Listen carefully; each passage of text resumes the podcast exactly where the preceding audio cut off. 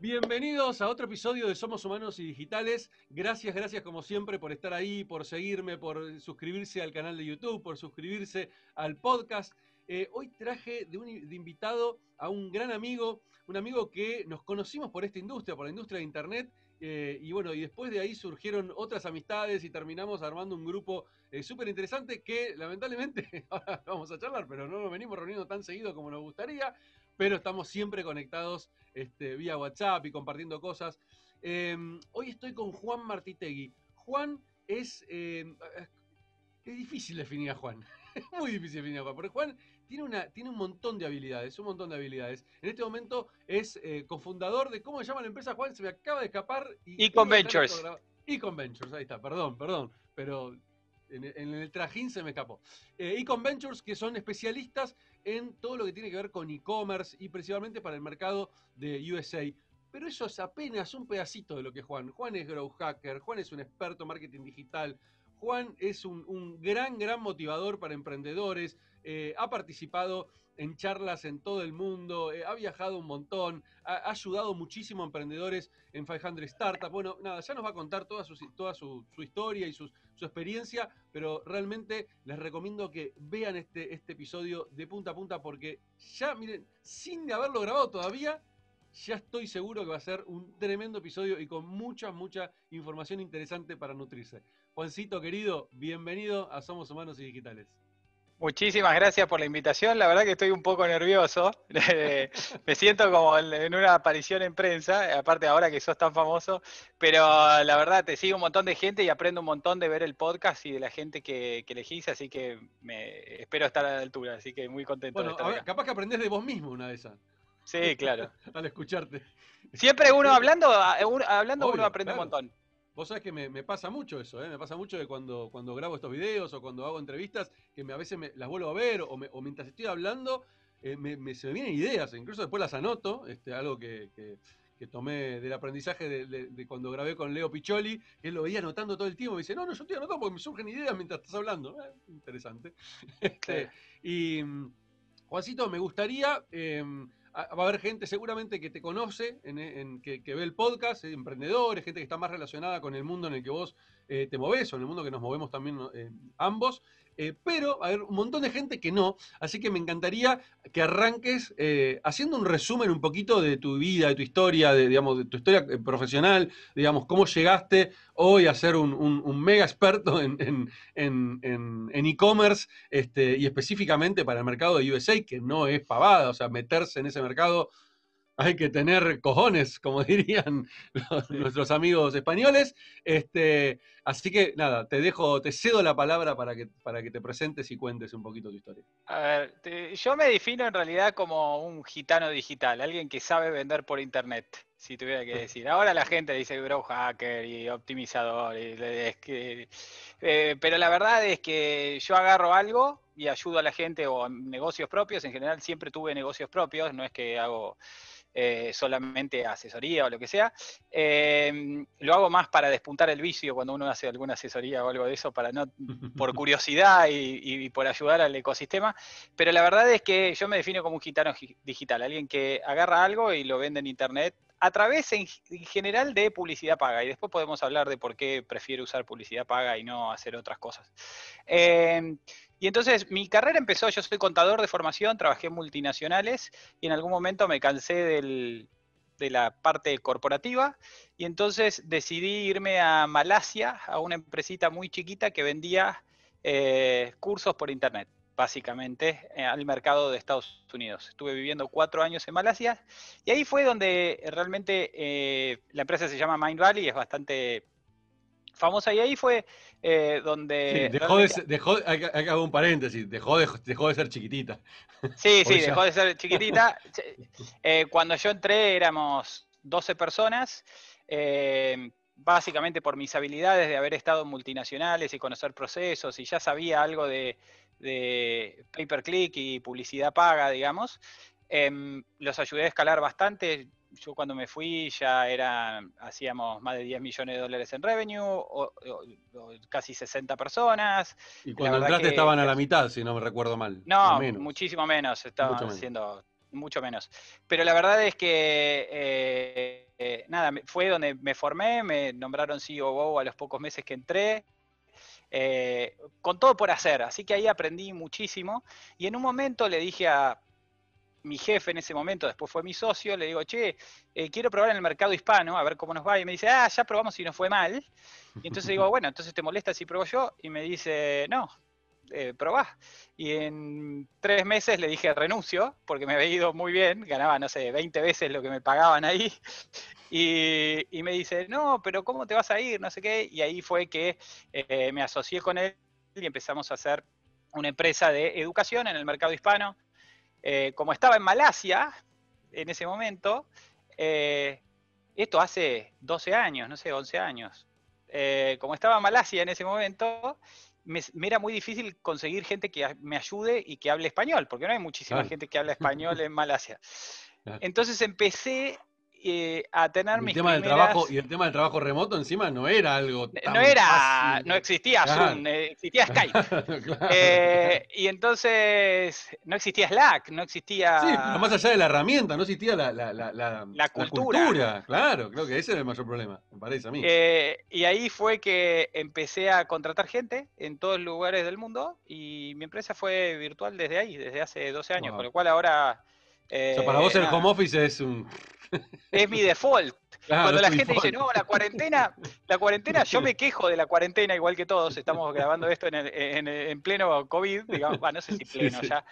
Pero digo, la verdad acá, en, acá en Argentina estamos en pleno, siempre estamos en pleno, como que no, nunca, nunca sabemos cuándo está el pico. Pero la verdad que yo me quejo como todos, pero cuando miro mi día a día, a mí no me cambió tanto la vida. Claro. Entonces yo sigo levantándome de la cama, el living, voy, vengo, trabajo. Eh, así que eso me llevó a aprender muchísimo de marketing digital, muchísimo de publicidad paga, porque hacíamos negocios en, vendíamos cursos de adelgazar, vendíamos cursos de meditación, vendíamos cursos de teletrabajo, vendíamos cursos en un montón de nichos diferentes, de alimentación, de gente que quería...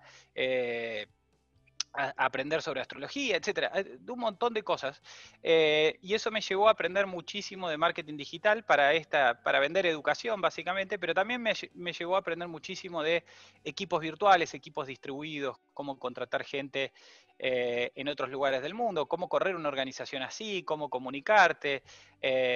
Y entonces básicamente esas son hoy mis, mis habilidades. Eh, en realidad las aplico a mi negocio de e-commerce, que tengo socios en Estados Unidos y, la organización sigue siendo eminentemente virtual. Somos como 60 personas, tenemos más de ciento y pico contratos abiertos en Upwork con Workana, en ese tipo de plataformas. Y, a medida que vamos necesitando ayuda de esos profesionales, le vamos diciendo necesito esto y lo vamos distribuyendo el trabajo. Así que es una empresa rara, si se quiere, pero es muy divertido. Sí, o, una empresa eh, bien, bien adecuada o adaptada a los tiempos que corren, ¿no? Este, sí, sí. Y qué interesante esto, Juancito, porque mucha gente que, que seguramente te va a estar viendo va a pensar, wow, ¿cómo gestiono 60 personas distribuidas por el mundo, que no les voy a ver nunca la cara en persona, probablemente, o sí, pero una vez cada tanto, este, que para vos es algo completamente normal, pero eh, créeme y lo sabés en realidad, este, para el común de los emprendedores, de los empresarios, de, incluso de los ejecutivos de las compañías, eh, hay, una, hay un abismo ¿no? entre, eh, entre tu realidad y la de ellos. yo sé que es difícil a veces ponerse eh, desde tu lugar, que para vos es algo común y lo hiciste casi desde que emprendés, básicamente, este, em, por ahí ponerte en el lugar o poder dar una, algún tipo de tip de cómo dar ese primer paso. Pero te, me imagino que ese ejercicio lo habrás hecho en algún momento o en alguna asesoría eh, y me encantaría que pudieras tirar algo. O sea, ¿qué, ¿cuál sería ese primer paso? ¿O qué, qué, qué, sería, qué traba mental necesitan poder romper para eh, pensar en contratar gente em, que ni siquiera estén, o sea, no solo remota, sino que encima ni siquiera esté en nuestro país, ¿no? En el mismo país donde está la persona que esté viendo esto, ¿no? Y hay veces que vos no seas su único cliente o su única fuente de ingresos también, porque es una cosa es contratar un empleado que está remoto y otra cosa es trabajar con un freelancer que además tiene otros clientes. Entonces, primero te voy a decir una cosa. La, Los dos trabajamos en multinacionales y los dos justo trabajamos en Telefónica, por ejemplo. Entonces yo te voy a hacer una pregunta y lo primero que hago, trato de hacerle a la gente entender, es, vos seguramente trabajabas en Telefónica, había un edificio de varios pisos y trabajabas con alguien del tercer, vos estabas en el tercer piso y había alguien en el sexto. ¿Cuántas veces veías a esa persona por año? Pocas veces. A veces nunca. A veces nunca, claro, sí, sí. Hay veces nunca. Entonces, cuando la gente dice, no, pero ¿cómo Por ahí me la cruzaba alguna vez por ahí te la cruzabas en el ascensor. Y por ahí te la cruzabas y ni sabías el nombre, porque sabías el mail, pero no tenías la foto. sí, Entonces, eh, y decías, no sé qué de seguridad informática es buen pibe, por las conversaciones que había. Entonces mucha gente me dice, yo no sé cómo trabajar remoto, no sé qué, y le digo, la verdad que en la mayoría de las organizaciones grandes ya estás trabajando remoto, porque los únicos que trabajás son con los 60 pibes que están en tu piso, o 200, no, importa, según el tamaño del piso. Pero lo primero que hay que entender es eso, y cuando la gente la, pones en eso de decir, che, vos ya estás haciendo esto de alguna manera, se sienten de otra forma y no es algo, estoy haciendo algo nuevo, no, estoy, eh, voy a aumentar algo que ya más o menos estoy haciendo. Entonces, lo primero es eso. Lo que sí hay que sacarse de, la cabeza es esta mentalidad de si el tipo no está en la oficina, no está trabajando. Claro, el control, bueno, el paradigma del control, ¿no? Es el paradigma del control. Y eso es el, eh, ese paradigma sirve en la era Fabril, donde realmente si el tipo no está empaquetando lo que sale de la máquina, no está trabajando. Pero todos sabemos muy bien, en esta era del conocimiento, como quieran llamarle, no sé, no me importa, pero que trabajamos con la computadora, eh, yo, soy muy de burlarme de los términos eh, normales, pero en esta era de, que trabajamos con la computadora, yo puedo estar mirando la computadora con el culo en la silla ocho horas por día y hacer el horario perfecto y estar boludeando con mi cabeza, estar en otro lado, o no sé pero cumplí horario, pero estuve sentado en horario. Entonces, el, modelo de productividad, lo primero que hay que sacarse es en un esquema virtual, el modelo de productividad es otro. Tiene que ser mucho más por objetivo, mucho, mucho más orientado hacia lo que, eh, lo que queremos lograr como equipo. Ahora, el problema que tiene es que los managers sí tienen que ser capacitados así porque están acostumbrados a, che, me olvidé de decirle algo a esa persona y voy camino hacia el escritorio y le digo lo que me olvidé. Quiero corregir un logo que hizo esa persona o quiero corregir lo que escribió, camino hasta el escritorio y entonces lo que sí tiene que pasar es que tengo que ser mucho más claro en lo que quiero. que es una herramienta de liderazgo. Cuando, cuando hablas con alguien que te enseña liderazgo, delegación, cualquier herramienta de management, te va a decir, tenés que tener muy claro lo que querés. Eh, Stephen Covey eh, decía, empezá con el fin en mente, asegúrate de que sepas muy claro y que lo sepas transmitir bien. Y eso, para mí, muchos de, aunque sigas teniendo una organización normal, ir virtual en alguna de las cosas te hace ser mejor manager para todo lo demás. Entonces, en general la gente lo que tiene es un problema de claridad de objetivos, de claridad de funciones, de claridad, que lo salvan estando cerca de la persona en la oficina. Y dicen, ¿viste lo que te dije recién? No, entonces ahora sé esto. ¿Viste lo que te dije? En realidad lo estás volviendo loco al tipo. Lo que pasa que... no solo eso, el tiempo que le lleva esa distracción de segundos, que para el, para el gerente fue, ah, pero si fueron cinco segundos que te dije eso, sí, pero el tipo estaba concentrado, lo sacaste los cinco segundos y volver al estado en el que estaba, le puede llegar a llevar 20 minutos. Exacto. Eso es tremendo y no, y, no se percibe normalmente. Entonces, yo creo que sí hay que entrenar a los managers para algunas cosas, pero es un entrenamiento que le deberíamos dar para ser buen manager, no para ser buen manager digital, digamos. Eh, es como respeto el tiempo intelectual del otro. Y hay estudios, yo cuando la gente entra a mi compañía tienen una inducción automatizada, ¿no? Básicamente no hablan conmigo hasta que ven determinados, un montón de videos. Eh, y una de las cosas que les hacemos leer es, hay estudios de, Microsoft y hay estudios de gente que, miró esto, y por ejemplo, interrumpir a la gente y mirar, chequear el mail y hacer social media mientras uno está haciendo trabajo, te baja el IQ como si hubieses fumado un porro o no hubieses vendido o, no hubieses dormido durante 36 horas. Entonces, uh. interrumpir a la gente te cuesta un montón en términos de calidad de trabajo y el multitasking cuesta un montón en términos de calidad de trabajo. multitasking es terrorífico, es, una de las peores este, cosas que existen. De hecho, en mis workshops les hago hacer un ejercicio de multitasking para mostrarles lo dañino que es y que tardan pero a veces hasta 20 veces más que, si, que si hicieran una tarea por vez. Este, pero la realidad es que muchas veces no se... no se percibe eso o siento que estoy cumpliendo con varias personas al mismo tiempo. Sí, pero en realidad esa persona está tardando muchísimo más en recibir tu resultado que si hubieras atacado a uno por vez. Pero bueno, es, hay, que, hay que mostrarlo, viste, con, hechos. Porque... Una de las cosas que a mí me preocupan es, que digo, bueno, Einstein no construyó la teoría de la relatividad con eh, Instagram y Twitter y todo sonando abierto al mismo tiempo. Cada cinco minutos, ¿viste? Digo, ¿quién nos va a llevar a los próximos breakthroughs si lo estamos interrumpiendo todo el tiempo? Eh, bueno, nada, es una discusión para otro día.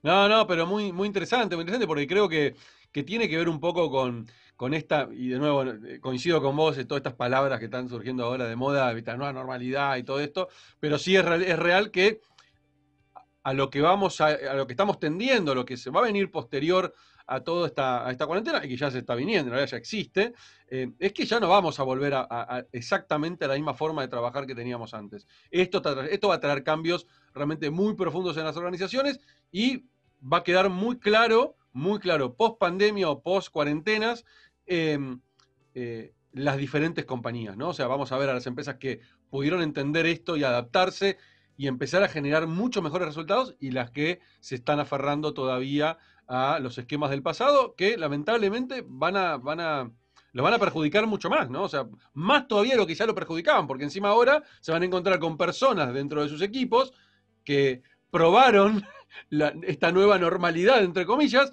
y también no van a estar a gustos con volver exactamente a lo mismo de antes. Eh, con lo cual, nada, se viene, un, se unos desafíos más que interesantes por, por este lado de repensar la forma de liderazgo, repensar la manera de trabajar, repensar incluso hasta este, cuántas personas necesito para, para formar equipos, ¿no? O sea, eh, a veces... ¿Y las necesito fijas? ¿Y las necesito fijas? También. ¿Las necesito que solo trabajen para mí? ¿O las necesito que, que trabajen para mí dos o tres horas o cuatro horas. Por ejemplo, no sé, yo tengo una, asistente virtual, divina, y ahora la, adoro. Eh, y, ¿De dónde es? no, es argentina, pero ahora vive en ah, Brasil. no la vi nunca. Eh, y entonces, eh, la verdad es que yo cuando me, pongo a mirar, digo, a mí no me daría como emprendedor para tener una secretaria full time, ocho horas o nueve horas, pero sí necesito, porque no tengo suficiente trabajo para darle, digamos, realmente. Claro pero, pero sí necesito a alguien que me ayude con cuando se podía viajar con los aviones, con los pasajes, con los upgrades, con la milla, con, el, con la reserva de los hoteles, con los trámites, con etcétera. Y, y sí me, me, sirve tenerla cuando necesito. Y bueno, va a haber un montón de eh, arreglos nuevos, donde por ahí Yara no va a tener un solo patrón o cliente o lo que sea, sino que va a ser la asistente de varios. Que ya pasaba, ella era ella era asistente de gente, eh, eh, de varios gerentes en eh, una empresa muy grande de marketing digital y tenía un montón de consultoría de transformación digital y la verdad es que tenía 10 gerentes que eran socios y ella los atendía a los 10. Entonces no era tampoco la, única asistente. Entonces, la verdad es que eso lo único que pasó es hacerlo virtual y a mí como emprendedor de una empresa más pequeña me permite tener los servicios de un asistente sin necesidad de tener que tenerla full time. Eh, y, a, mí, y a mí también lo que me parece que va a cambiar es, esto abre un montón de posibilidades, porque antes vos pensás, si yo le digo a la gente que tiene que venir a mi oficina, ya le puse un constraint a mi negocio, un, un límite a mi negocio que es, tengo que contratar a los que viven cerca. Cerca, claro. No tengo que contratar a los mejores los mejores no necesariamente son los que viven cerca. Claro. Entonces, ¿cómo hago? ¿Y qué prefiero en mi organización? Y por ahí digo, no, que, viva a una hora y media, pero el tipo llega una hora y media cansado, no llega con lo más productivo del día y se va a una hora y media más, con lo cual estás haciendo a tu empleado que pierda tres horas viajando. Entonces, digo, calidad de, está calidad de vida. ¿Quiénes van a ganar? ¿Las empresas que le den mejor calidad de vida? ¿Y las empresas que se limiten a los que viven cerca? ¿O las empresas que eh, generen a los mejores? Y cuando contratás, vos vas a una eh, plataforma como Workana o vas a una plataforma como Upwork, uno trata de aprender a entrevistar y después de años de ser emprendedor trata de seleccionar bien a la gente. Pero aún así, cada tanto te comes un sapo. Eh, y entonces pero cuando vas a estas plataformas hay gente que tiene 10.000 horas trabajadas, todas con cinco estrellitas. Y eso es certificado como por la plataforma. ¿Cuáles son las chances de que ¿qué currículum puede matar eso? No hay forma, nada, no hay manera. Nada, no existe. Como cuando ves un usuario de Mercado Libre que tiene 100.000 transacciones y tiene todos cinco estrellitas. Estoy seguro que en esas 100.000 transacciones algún, eh, se me iba a salir una mala palabra, pero alguna mala persona se encontró y, y, esa persona que está vendiendo prefirió, se metió su ego en el y prefirió su reputación y sus cinco estrellitas a tener razón. Y eso te muestra una vocación de servicio al cliente, eso te muestra hacer las cosas bien, eso te muestra un montón de cosas. Y está certificado en la plataforma. Entonces yo digo, ¿por qué alguien quisiera que me manden en un currículum, me mientan en la entrevista con un candidato subpar porque vive cerca, no es el mejor? Digo, no tiene sentido. Y además le tengo que pagar eh, el el espacio de escritorio, eh, la comida, etcétera. Y, sí, bueno, es un planteo, ahí te metiste en un tema interesantísimo, ¿no? Porque hoy en día muchas empresas, ¿sí? Que tienen su, su espacio para, para, que puedan comer, este, snacks, eh, eh, están pagando por ahí obras sociales a veces astronómicas simplemente porque la, para evitar riesgos, ¿no? Porque el tipo tiene que trasladarse, soy responsable como, como emprendedor y como empresario, soy responsable desde que la persona sale de su casa hasta que llega a la oficina y todo el tiempo que pasa en la oficina de cualquier riesgo que suceda. Ahora, si yo trabajo desde mi casa, ¿qué sentido tiene, ¿sí? Eh, o sea, los riesgos los asumo yo, en mi casa, estoy en mi casa, y me subo una escalera de 3 metros y me caigo, problema mío. O sea, ya la empresa no es responsable. Entonces, hasta eso te diría, o sea, hay, un montón de cosas que pueden cambiar rotundamente, desde hasta de los costos que, imprima la oficina, y esos costos incluso trasladarlos como beneficios hacia el empleado. Es decir, por ahí, no necesitas que te esté pagando una RT ahora, y ese gasto que yo tenía, un porcentaje de ese gasto ahora puedo invertirlo en mejorarte tu espacio de trabajo en tu casa. Obvio. Para que vos estés cómodo. Eh, eh, y es eh, y acá es donde nos metemos en acá en Argentina hicieron una chanchada con la ley de teletrabajo la verdad que lo arruinaron lo mataron antes de, que, que, salga. Pero sí y puedo contratar gente que realmente es buena y puedo contratar gente que quiere trabajar porque él también me está eligiendo a mí. La ventaja de, de, trabajar con freelancers o de trabajar en este tipo de plataformas o de trabajar con gente él también me elige a mí como cliente y hasta me puede decir, quiero ganar más. Y está buenísimo que te diga, quiero ganar más y tener una conversación muy distinta, donde es más un, proveedor que, puede ser fijo y podemos tener un contrato fijo, pero tiene otra mentalidad esa persona, me está tratando de agregar valor. Eh, y a mí me gusta un montón trabajar así, con gente así. Em, y, en mi, y, en mi, industria, que la verdad es bastante, bastante orientada a la performance, o sea, yo no, no es que hacemos que branding y campañas publicitarias y, cosas. Eh, eh, la verdad es que tenemos que vender y si no vendemos nos va mal. Eh, entonces, no nos podemos esconder atrás de, un PowerPoint lindo o lo que sea. no tenemos funding, entonces esto es todo self-funded, entonces es plata nuestra. Entonces, básicamente, ayuda un montón tener gente que te está viendo cómo agregar valor, cómo hacer mejor su trabajo, cómo cómo generar, seguir generando esas cinco estrellitas porque, en la plataforma porque le, gusta, la verdad que creo que va a cambiar el mundo este tipo de eh, organizaciones que son un poco más híbridas. Claro, claro, totalmente de acuerdo. Y algo interesante con respecto a eso, Juancito, es que em, e, esto, esta nueva, esta nueva realidad, este, este término eh, que estamos utilizando últimamente, em, trae algo también interesante que es, ¿tiene sentido seguir pensando en nómina? ¿Tiene sentido eh. seguir pensando en tener una nómina de empleados? O sea, pero no solamente para la empresa, incluso para el otro lado. ¿Cuántas veces vos, digo, poniéndote, yéndonos para atrás a cuando éramos empleados, ¿sí? Este, cuando trabajamos en organizaciones. ¿Cuántas, ¿Cuántos días o cuántas horas reales, reales, dedicabas a tu trabajo para esa empresa? Muchas veces te pasaba que, bueno, a mí me ha pasado mil veces, de que no tenía, o sea, las ocho horas no estaban dedicadas 100%, o sea, a veces no, tenía tiempo de sobra. Digo, y yo me pongo ahora en esta nueva realidad y digo, si yo hoy fuera todavía eh, eh, empleado de una organización, ¿no preferiría, en vez de ser empleado, convertirme en una especie de freelancer y poder trabajar para dos, tres compañías al mismo tiempo? Digo, hoy los tiempos, las herramientas, todo me permite optimizar mi trabajo y ya no importa, como hablábamos al principio, ya no importa la cantidad de horas, lo que importa es mis objetivos y los, y, los entregables y los resultados que genero. Entonces, si esos resultados los generé en dos horas o los generé en ocho, es mi problema. La compañía tiene un objetivo que es, yo quiero que me entregues para el fin de semana, necesito esto entregado.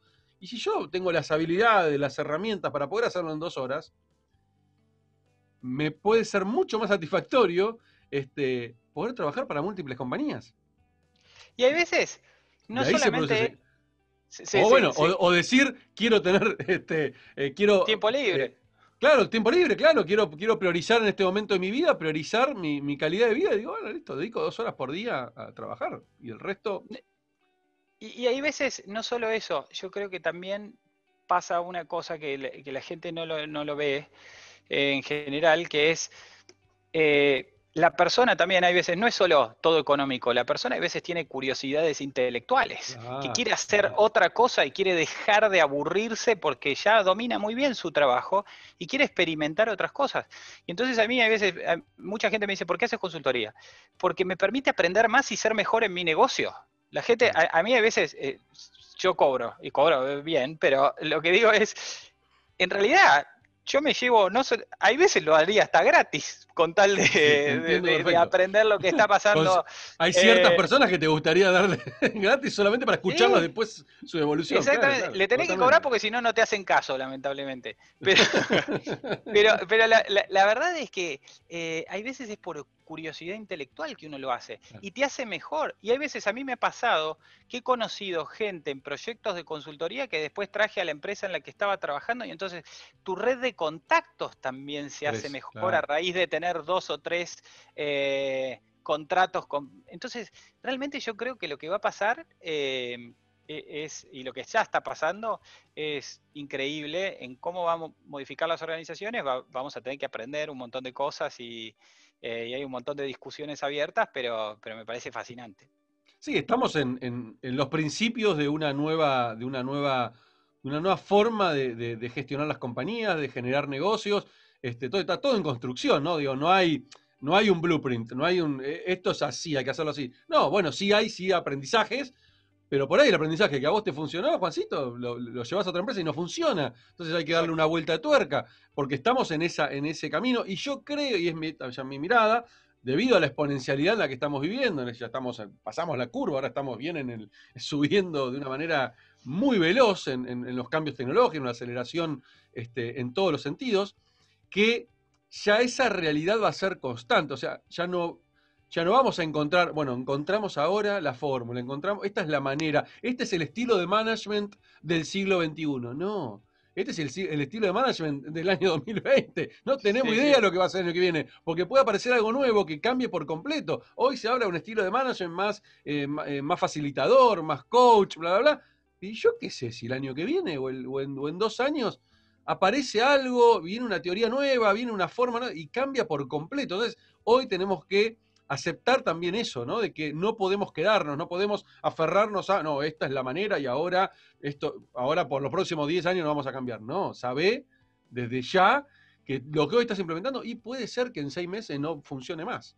O necesitas empezar ya a cambiarlo porque si no te vas a quedar tan lejos de lo que están ah, eh, justamente eh, avanzando y, haciendo estos cambios que hoy no nos podemos dar el, ya, ya ninguna empresa se puede dar el lujo de dormirse en los laureles, ¿no? O sea, necesitamos ah. constantemente estar este, probando cosas. Y eso es un poco lo que a mí me gusta mucho de tu manera de pensar y tu manera de, ver las cosas, que sos un, sos un gran, un gran probador, experimentador de, teorías, ¿sí? que después las convertís en, en, las pasás por el, por, el proceso, ¿no? Las convertís en una hipótesis, las validás, y, después, y a, mí, lo que me gusta mucho de vos, Juan, es que tenés esta, esta cosa de compartir mucho de lo, lo que sabés, este, este, tenés esa filosofía en vos, este, creo que siempre que nos hemos juntado con, nuestro grupito de amigos, este, creo que el, común denominador es lo que aprendimos de Juan esta noche, más o menos. siempre pasó, ah, pasó de esa manera. Y yo sé que es mutuo, vos te nutrís de todo, pero siempre venís, siempre nos tirás alguna bombita interesante de alguno de tus aprendizajes. Em, y eso, y eso es muy valorable, pero en serio, es algo. No, no, todo el mundo es así, es una realidad también, ¿eh? No todo el mundo tiene esa, esa, esa forma de, de, ser o de, o de compartir los conocimientos.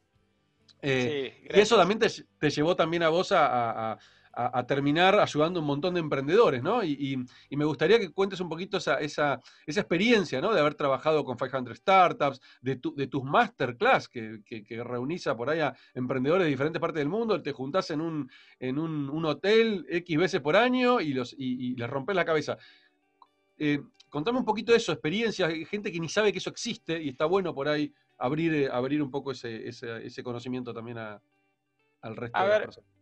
Mucha de, mi formación profesional también vino de meterme en grupitos, hay veces pagos, otras veces entre amigos, otras veces eh, eh, con clientes, donde se comparte know-how, porque creo que es la posibilidad de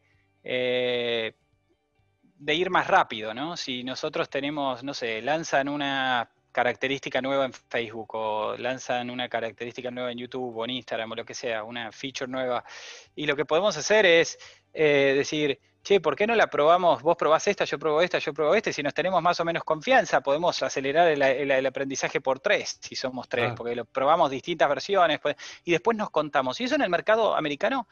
Eh, se usa muchísimo. Y, yo aprendí muchísimo de, esa gente que le dicen masterminds y, tienen nombres así flashy, pero, pero básicamente es un grupo de personas que va, se junta y dicen, y yo no podía entender por qué la gente le pagaba a alguien para, simplemente para organizar, porque después el, el pibe se sentaba ahí y decía, bueno, ¿y vos qué aprendiste? ¿Y vos qué aprendiste? ¿Y vos qué aprendiste? ¿Y a quién premiamos? ¿Quién aprendió más? Si quiere...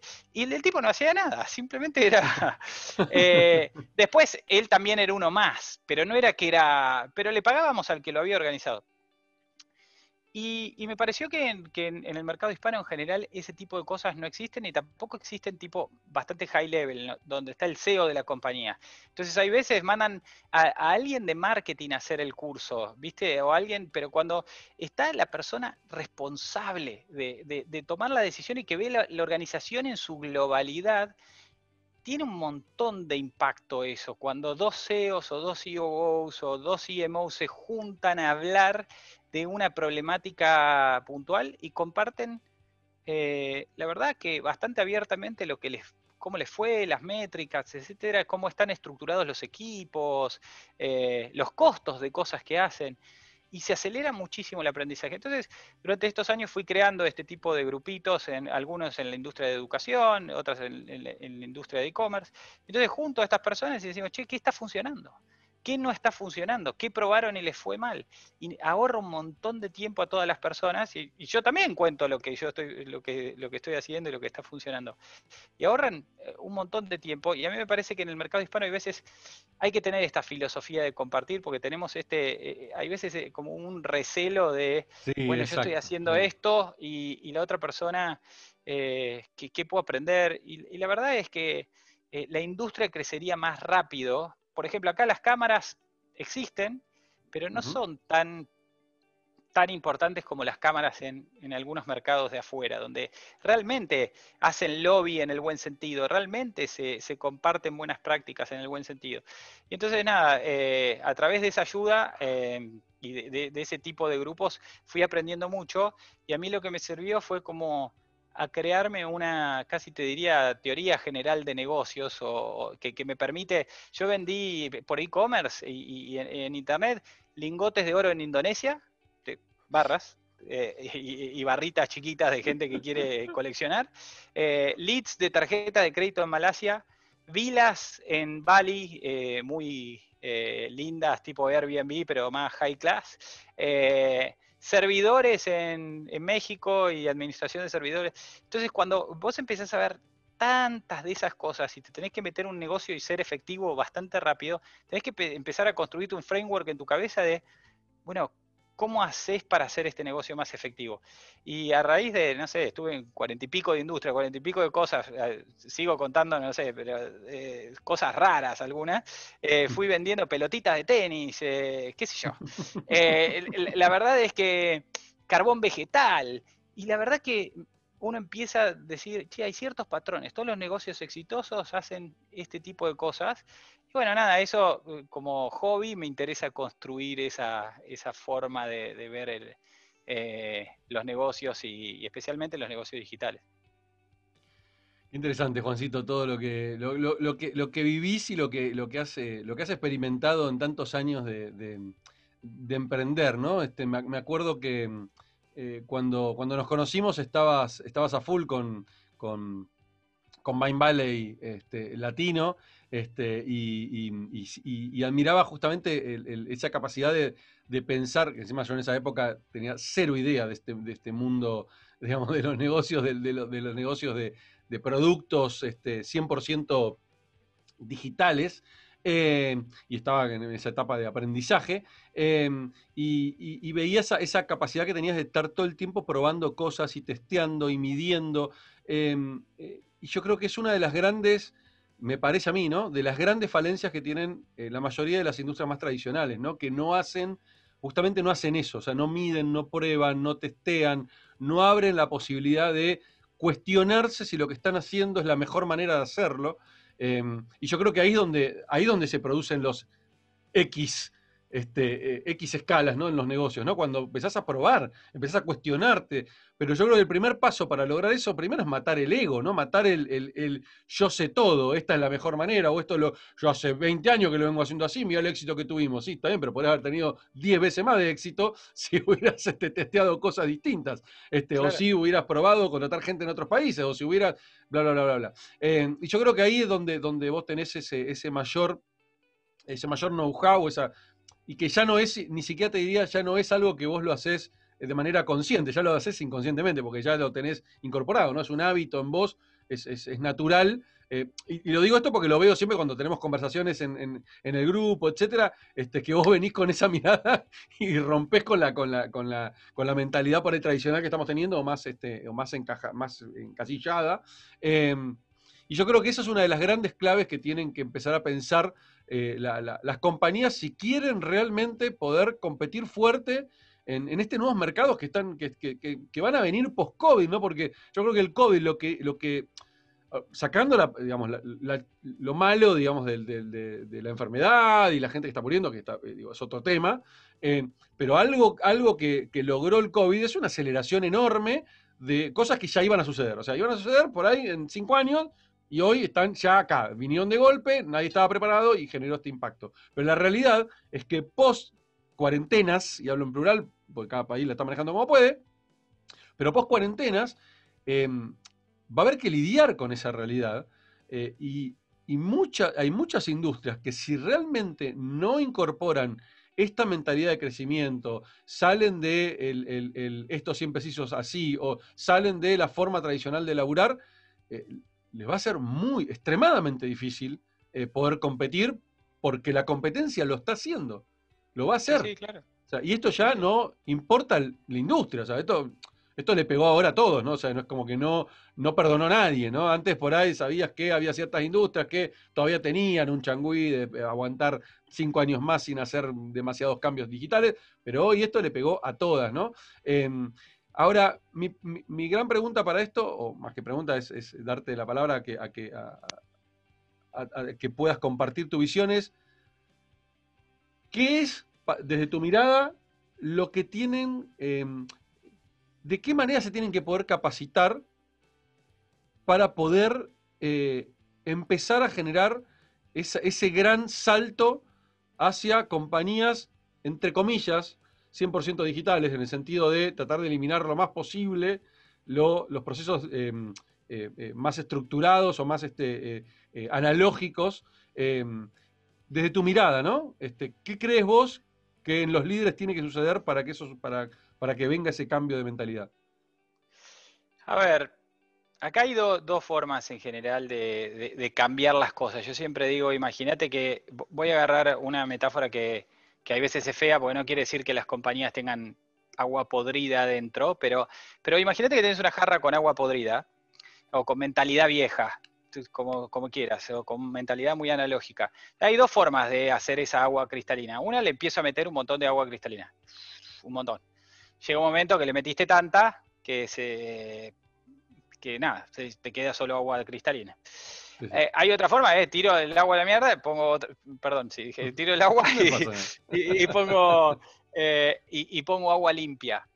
Y, podés hacer la mitad, tirar la mitad de la jarra y empezar a poner más agua limpia. Y entonces las compañías lo primero que tienen que hacer es adoptar gente que piense un poquito más flexiblemente y que tenga un poquito más de curiosidad.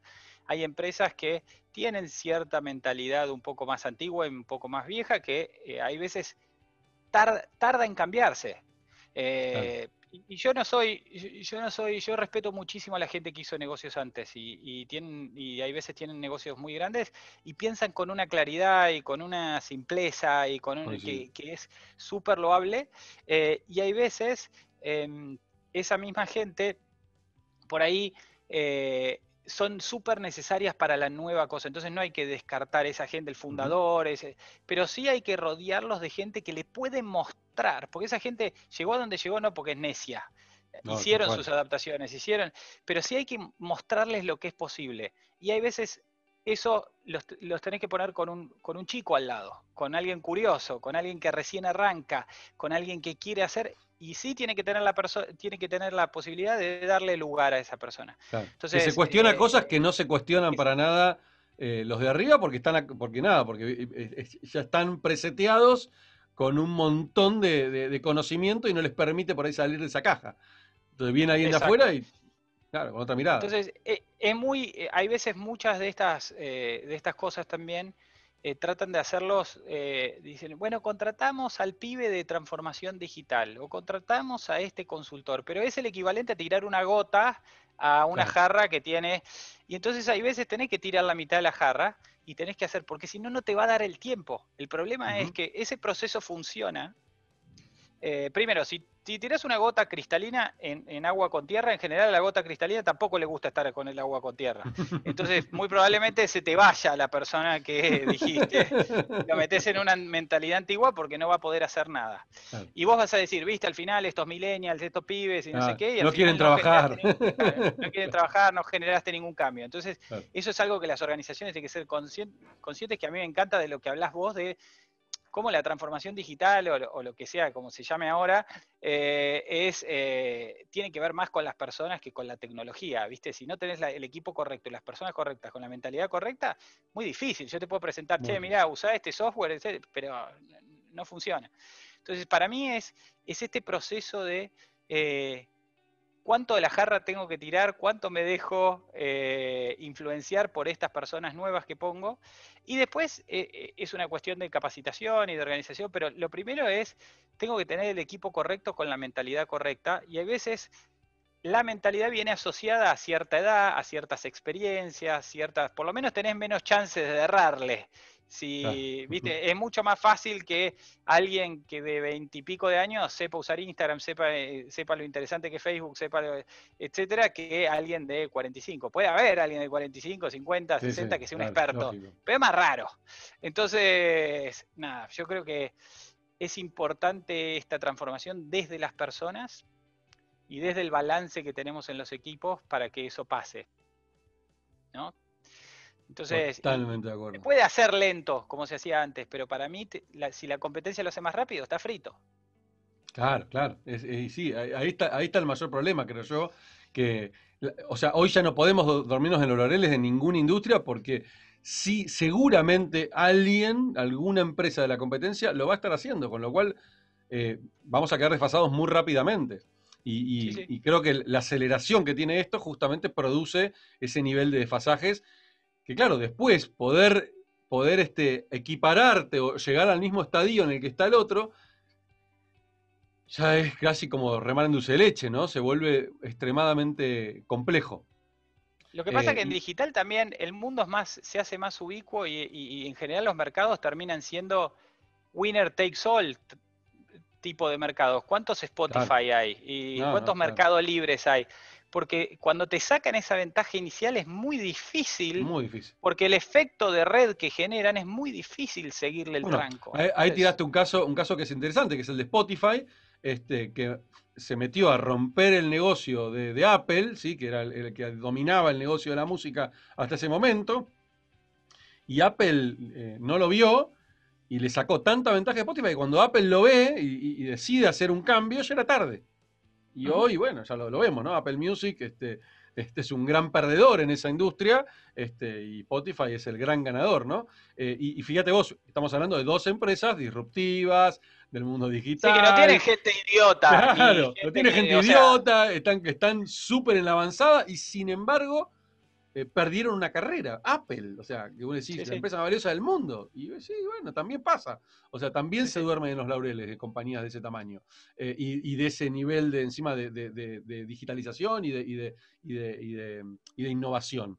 Em, o sea, que esto no es solamente una problemática de, una pyme o una problemática de una empresa eh, muy antigua, sino que... que menos mal que pasa, porque si no pasase eso, no hubiese oportunidades para los chiquitos. Claro, pero cada vez hay menos. Cada vez hay menos, claro, claro. Es más complejo. Si vos no, no, acelerás, hay veces es complejo.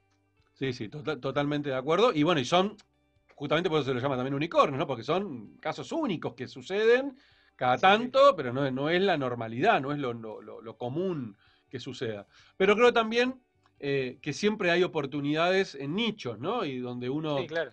Bueno, no siempre todos los negocios tienen que ser eh, mega masivos, eh, y vos lo sabes de sobra, ¿no? Hay, hay negocios de nicho que pueden dejar pueden generar este, este, e, enormidad de oportunidades sin necesidad de ir a competirle a un Apple, ¿no? Este, sin, ningún, sin ningún problema. Juancito, me gustaría, este, para, para ir dándole un cierre a la, charla, que la verdad que te agradezco, súper sabía que iba a ser súper interesante y, ya me estoy imaginando los recortes que vamos a hacer de este video este, con todas las, las, frases que has tirado. Eh, y me gustaría eh, que te subas acá, mirá. Este, en realidad, sí, de este, de este, lado, ¿sí? Que te subas acá, ¿eh? del lado donde se subía Marty McFly, ¿sí? Y que viajes. ¿Qué edad tenés, Juancito, vos? Yo tengo 39. 39, estás ahí, ya en, al borde de los del Fori. Este, Igual ya me divorcié, ¿eh? ya me divorcié hace dos años, cambié el auto, hice todo eso un poquito antes, medio precoz. Pero... Yo, te digo, ya estoy en fila esperando la fiesta de los 40, ¿eh? Más vale que no haya cuarentena para ese entonces. Eh, escúchame. Em, bueno, viaja mentalmente adentro del DeLorean a tus 18 años, ¿sí? terminando el secundario o ya haberlo, habiendo terminado, o si hiciste un industrial, bueno, te faltará un año más, no importa, pero viaja a ese momento de tu vida y me gustaría que puedas hacer el ejercicio de pensar qué le diría el Juan de 39 a ese pibe de 18 y viceversa. ¿sí? ¿Qué consejo le podría dar si es que te interesa darle un consejo, no? Ok. ¿Y qué consejo le daría el de 18 al de 39? Sí, exacto. Y, el de 39 al de 18, ok. Exactamente. El de 39 al de 18 le diría tipo comprar Bitcoin o comprar Tesla cuando estaba a 300, ¿vale? Eso. Pero ponerle que eso no, porque ya que estamos hablando del DeLorean, lo usaría para eso. Eh, habría un edificio enorme en el microcentro que tendría mi nombre. Eh, nada, em, eh, yo creo que le diría todo va a estar bien, no te preocupes, no te lo tomes todo tan en serio, disfruta más, eh, pero también le diría enfoca más, eh, enfócate más, eh, dedícate más a encontrar lo que sos bueno y dedícate más a eso. Em, yo creo que ese es el, e, ese es el, la clave de, que le diría. Que hay una cosa que no hablamos y me gustaría cerrar con esto también, es muchas veces hay gente que... Para, para, para. Antes de cerrar con eso, contame qué le diría el de 19 al de 44 y ahí sí eh, cerramos con... El, de 19 al... Al de, perdón, al de 44 soy yo, al de 39, perdón. Al de, al de 39... 18 de 39. El de 39 es... Eh, diría, no te olvides, no dejes que no te olvides de tus sueños y pasalo, eh, pasala bien y acordate que también hay un nene que necesita pasarla bien y no te lo tomes tan serio todo. Creo que tiene que ver con eso hoy. Eh, eh, y lo, que quería cerrar con esto, que, también tiene que ver con el consejo que, que daría es, hay, una, hay un problema que por ahí tenemos los, los, millennials, o yo no soy millennial, eh, pero, pero la gente más joven o que nos dedicamos a esto. Vos sabés que en realidad sos millennial vos, ¿eh? Sí, en el, bueno, en el 81. En el 81, estoy en el límite. Eh, pero, pero la verdad es que hay una, hay una ecuación en inteligencia artificial ahora y en algoritmos en general que hay, hay un balance entre eh, explore y exploit, ¿no? De cuánto exploro cosas nuevas y cuánto exploto cosas que, yo, que ya existen. La verdad que nosotros, la gente más nueva, no me gusta hablar nosotros y ellos, ¿no? Pero en general la, gente eh, más modernosa le dedicamos muchísima, muchísimo trabajo y tiempo a explorar cosas nuevas y nos enamoramos muchísimo de las cosas nuevas y nos dedicamos poquito a explotar aquellas cosas que, eh, que generamos esas habilidades, esos negocios, etc. Y los negocios grandes se han generado con una combinación de las dos cosas, se han generado con una combinación de una innovación, una idea revolucionaria y seguir innovando, pero una vez que encontré algo, ponerle un montón de fuerza para hacerlo grande.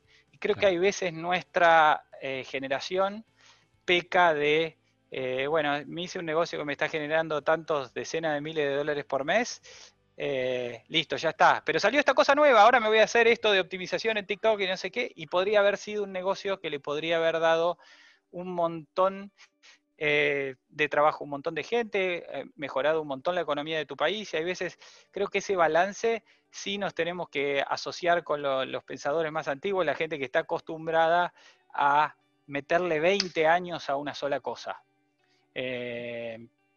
Y nada, eso me parece que hay veces está buenísimo esto de transformación digital y movernos y hacer experimentos y todo, pero cuando encontraste algo que funciona, tenés la obligación casi moral de meterle el pedal de acelerador para hacerlo lo más grande posible. Porque estabas innovando para encontrar eso. Una vez que lo encontraste, no te hagas el boludo. Aceleralo, escalalo, hacelo grande. Entonces, ese es un poco lo que le diría también a... que a mí me pasó, he tenido negocios muy exitosos que los podría haber hecho bastante más grandes, pero me moví a la siguiente cosa. Entonces, nada, ese es mi, eh, consejo, digamos. Me, encantó, me encantó el cierre. Este, obviamente te lo compro de acá a la China, este, súper alineado con eso. Eh, y nada, Juancito, te agradezco un montón este, el tiempo. Este, creo que creo que va a ser un, episodio súper interesante para mucha gente, para, expandir la mente, ¿no? Este, que es de alguna manera el, objetivo de este podcast, ¿no? Ayudar a, ver cosas distintas, escuchar voces diferentes, a escuchar miradas distintas del mundo emprendedor, del mundo de los negocios y también eh, de, a nivel personal, ¿no? De, cómo uno elige vivir la vida y cómo elige este, disfrutar de las cosas. Este, y bueno, justamente por eso lo llamé Somos Humanos y Digitales, ¿no? Porque no tenemos que olvidarnos que además de estar todo el día conectados trabajando, también somos personas y tenemos que disfrutar de, esos procesos. Y por eso me gusta hacer este ejercicio del viaje, ¿no? Este, para, recordarnos de alguna manera cómo, cómo pensamos a, los 18, 19 años y, no olvidarnos de ese, de ese niño interior que bien, que bien lo, lo trajiste recién a colación. Juancito, un placer. Mil gracias, Por, estar acá. Gracias. Un abrazo enorme y gracias a todos por seguir eh, mirándonos y los que llegaron hasta el final. Gracias totales y suscríbanse al podcast. Abrazo grande.